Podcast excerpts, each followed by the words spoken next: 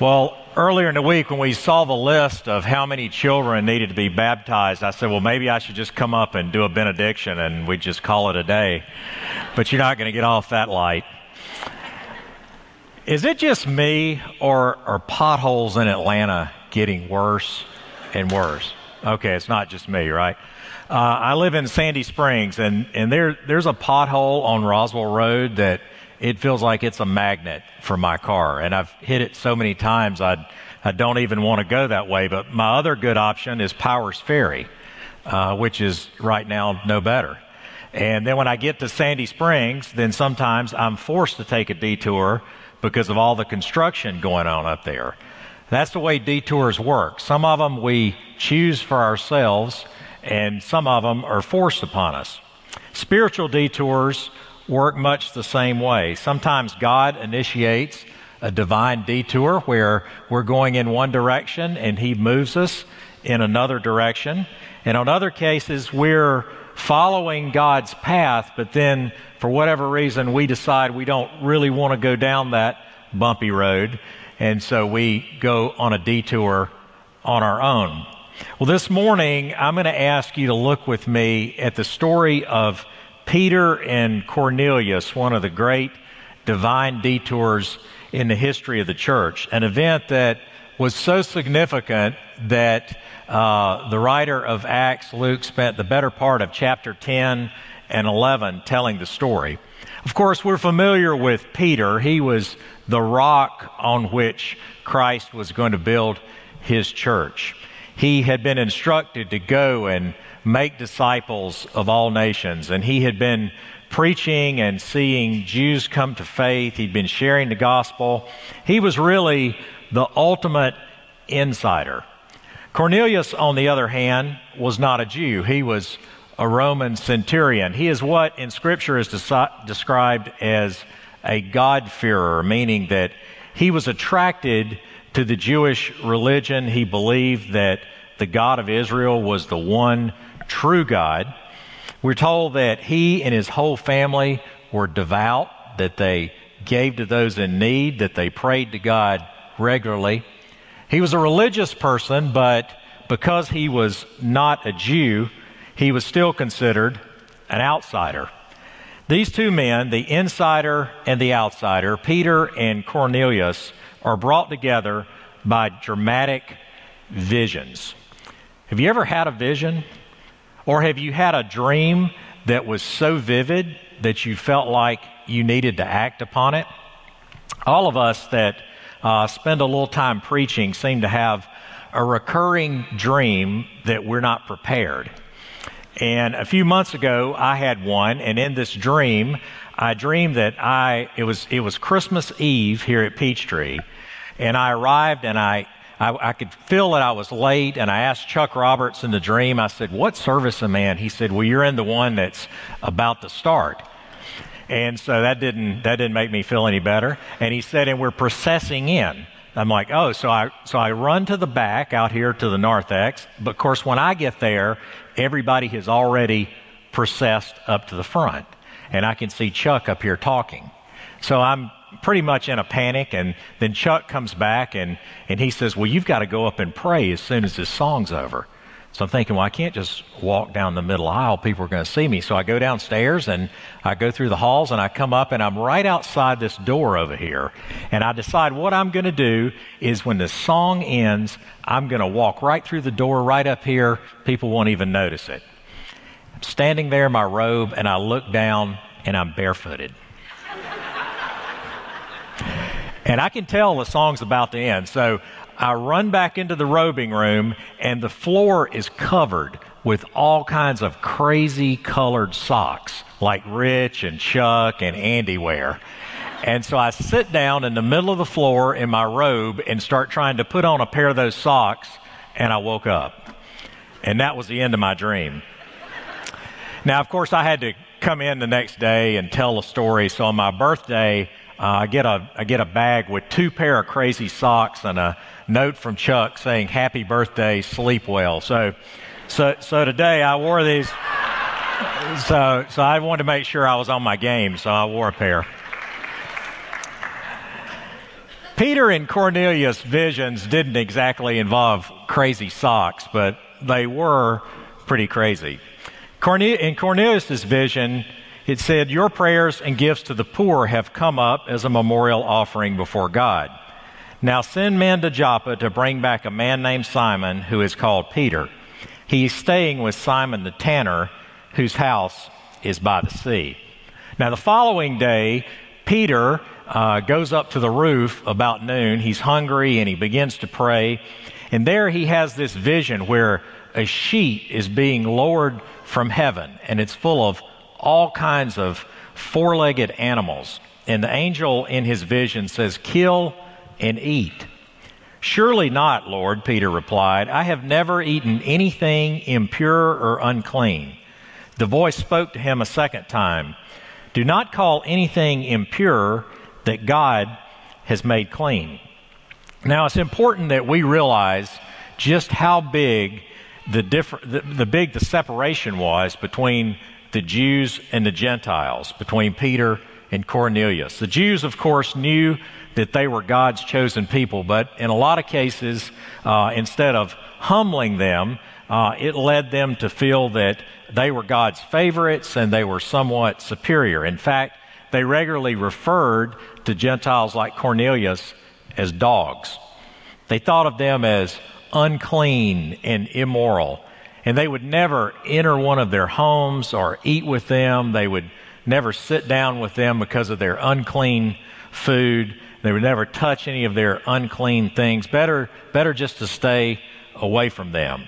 And of course, you can imagine if that was the Jews' approach to the Gentiles, the Gentiles didn't like the Jews very much. It's hard to have a positive impression of someone who thinks of you as an unclean dog. As Peter is wondering what his vision means, the Spirit tells him to go with three men who are being sent to him. And short, shortly, three men that Cornelius has sent show up and, and they take Peter on a journey back to Cornelius' house.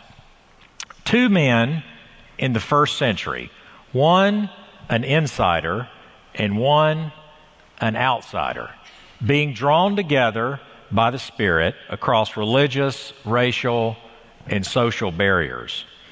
The world that's described in the book of Acts is pretty crazy. It's violent, it's chaotic, but still, in the midst of that, God was taking people on these divine detours to carry out his purpose. Thousands of people were turning to Christ at the same time that we read that Stephen was being stoned by a mob. Paul, the greatest persecutor of the church, has a radical conversion at the same time that believers are being thrown into prison and beaten. In the midst of all the confusion and conflict, the gospel was spreading. I'm sure Peter and Cornelius could not imagine that in just a short time, Christianity would be the official religion of the Roman world.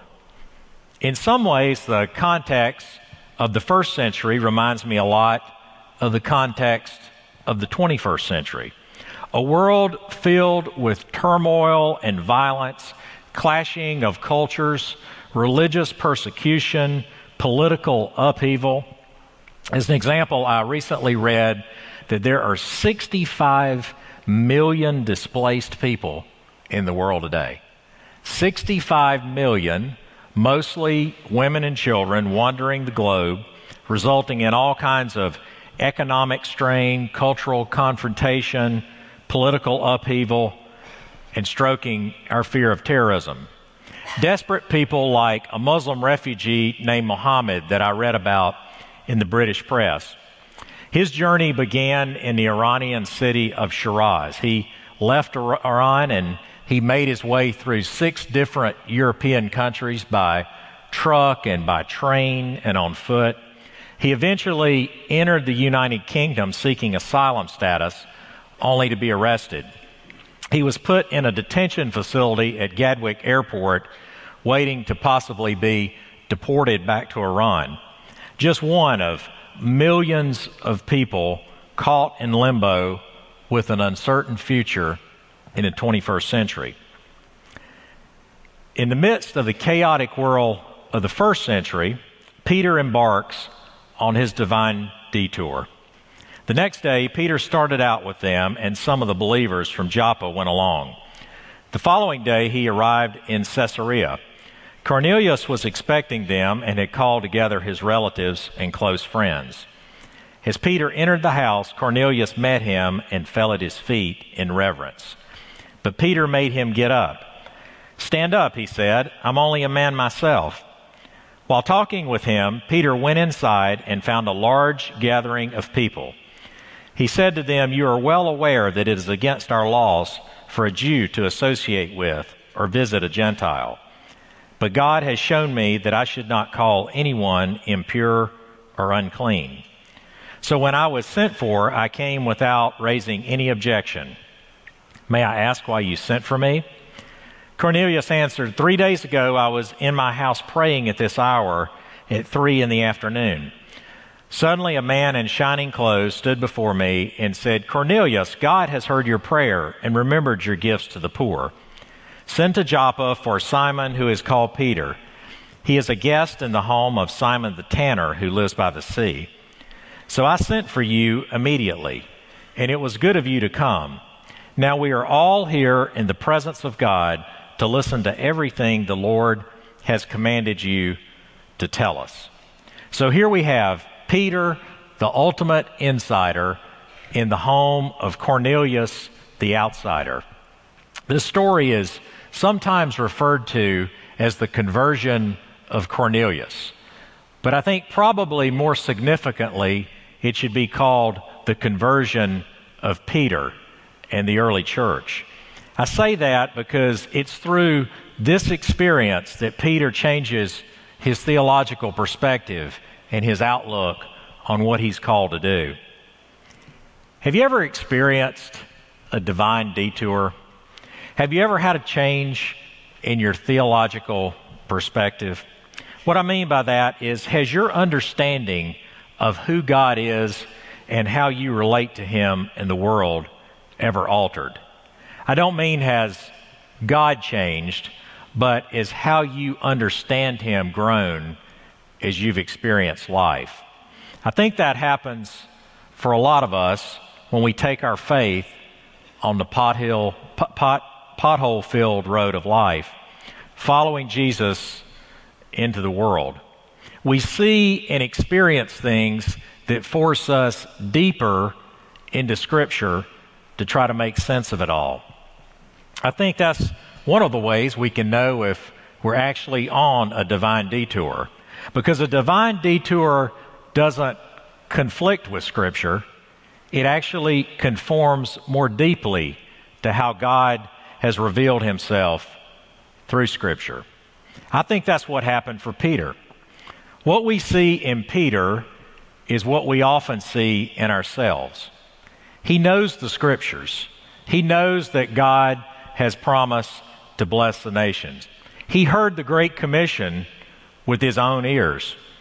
He knows it all intellectually, but knowing it and living it out, well, those can be two different things. He's read the scriptures and he's heard the sermon, but now he is actually being able to face up to what it means and all that might entail. When you live it out, when you integrate your life with what you've read, then the real messiness of life, it sometimes requires a divine detour. Because following Jesus is often countercultural and it's often scary. When following Jesus gets scary, that's where many of us take our own detour. The detour of fear is currently a very popular option. Let's be honest, we are such fearful people. We're obsessed with our own personal security. Just like in the first century, we're afraid of people that are different from us, people that might be a different color or practice a different religion or have different values. And in our fear, we avoid them. It's part of our fallen human nature. Psychologists refer to it as social identity theory. It's when given the slenderest criteria, we decide who's inside and who's on the outside. It could be nationality, politics, religion, race, language, or something important like Georgia and Georgia Tech. Scripture tells us that there is no fear in love, but perfect love drives out fear. But it's hard to love perfectly when you avoid those that you're called to love. Like the Jews in the first century, we see ourselves as the insiders and we avoid mixing with the outsiders. Fear diverts us from the people that God is calling us to be. It's the detour that, in the end, can lead to hate. But Peter would not be diverted by fear. He did not conform to the Jewish cultural norms, and so now he finds himself in a house full of unclean food and unclean people with impure customs. And a funny thing happens he's converted. Then Peter began to speak. I now realize how true it is that God does not show favoritism, but he accepts from every nation the one who fears him and does what is right. I now realize once I was blind, but now I see. I realize that the gospel really is for everyone. I now see with my own eyes that Jesus is the connecting point of human history. He's the magnet that's going to draw all people to himself. But it's at this point that many of us take another detour. While some of us allow fear to detour us from people that are different, others of us, we embrace diversity. We accept everyone as they are. But in the process, we're indifferent to their need for Christ. We choose the path of least resistance. We take the cultural detour of indifference. The highest value from this perspective is viewed as being tolerant. We want to play it safe socially, so we will keep our faith private. We will ignore the parts of Scripture that clash with our culture. We will create for ourselves a nice Jesus that we can believe in without any of the negative consequences of the real one. It's easy to imagine how this situation might play out in our environment. Cornelius would visit, I mean, Peter would visit Cornelius' home. He would eat with him. He would enjoy new ethnic dishes. He would celebrate the fact that Cornelius is a good religious man. And then he would just leave, proud of himself for embracing multiculturalism, but indifferent to Cornelius' need for Christ. His highest priority would be tolerance, embracing Cornelius's version of religion, acting as if it really doesn't much matter anyway, that Jesus is just one option on a big buffet of spirituality. But God did not command us to tolerate our neighbor. He commanded us to love our neighbor. As N.T. Wright says, tolerance is just a cheap parody of love. Sharing Jesus is loving your neighbor as yourself. It's wanting others to experience the same grace that you've experienced. In fact, I would submit that failing to share Jesus is not loving at all, that it's really selfish. The story of Peter and Cornelius makes a crucial point about indifference. And if you don't remember anything else I say today, I hope that you will hear this important nuance in the story. I now realize that God does not show favoritism and accepts people from every nation. If the story ended there, we could settle for being indifferent, for the viewpoint that Jesus is not really necessary. However, the story doesn't end there because Peter goes on to explain the gospel. He goes on to share the life, death, and resurrection of Jesus and the fact that he is Lord of all. And when the people in Cornelius' home heard the gospel, they were filled with the Spirit. Peter said, Surely no one can stand in the way of their being baptized with water. They have received the Holy Spirit just as we have. Peter did not settle for the socially convenient detour of simply celebrating their differences. No, Peter took the bumpy road that leads to abundant life in Jesus Christ. He helped Cornelius move from just practicing religion to experiencing grace. Too often in our environment, we make a binary choice. We either choose to avoid people that are different, seek to exclude them, or on the other hand, we embrace them, but we choose indifference and settle for just tolerating. And neither one of those is the path to love. The new reality for Peter was that God did not show favoritism. He accepts people of every nation, every color, every language, and every religious background. But at the same time, they all need Jesus. Earlier, I was sharing the story of a Muslim refugee named Mohammed that was in a detention facility in London. Mohammed said that in one of the countries I was traveling, I ended up living in a pastor's house for six days where I heard the gospel message from him. In those days, I always asked God to help me to not stray from the truth, which for me was Islam. But the man asked me a question which started an inner battle in my mind. He asked, Do you have peace and freedom in Islam?